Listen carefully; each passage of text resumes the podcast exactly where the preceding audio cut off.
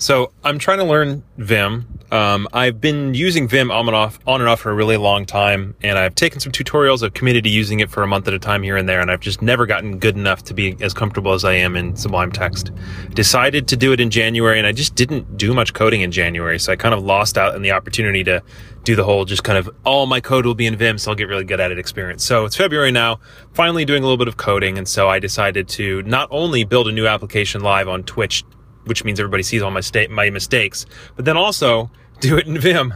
And so I just found myself flustered the whole time. I spent the whole podcast or the whole Twitch stream basically feeling like I was slower and less effective, less on top of things, and less capable of making changes than I normally am in Sublime Text. Now, granted, it's a really normal experience when you're switching to a new editor, so that's not a fault of Vim. But I've found that it's it's crazy how much the lack of confidence about my ability to translate the ideas in my head into code, uh, it really just has like a negative impact on my experience of coding. It takes coding from being this like really fun thing. And it wasn't that it wasn't fun, but it was stressful.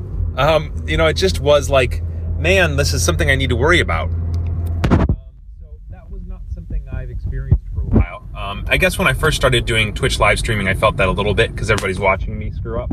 Um, but it was, it was I was, I was flustered. I felt like I couldn't be productive in the way I wanted to, and it was a surprise. So I want to identify what are the aspects of working in Vim that make me feel that way. Now, one of them is just I just don't know the shortcuts, right? There's just a learning experience, and that's it. But another one is I was realizing that when we're talking about large-scale text manipulation, so not really small little pieces or not like things within these two quotes, but for example, an entire third of a file, I normally feel extremely comfortable making those sorts of changes without, you know, worrying about how am I going to do it or, or am I going to do it efficiently.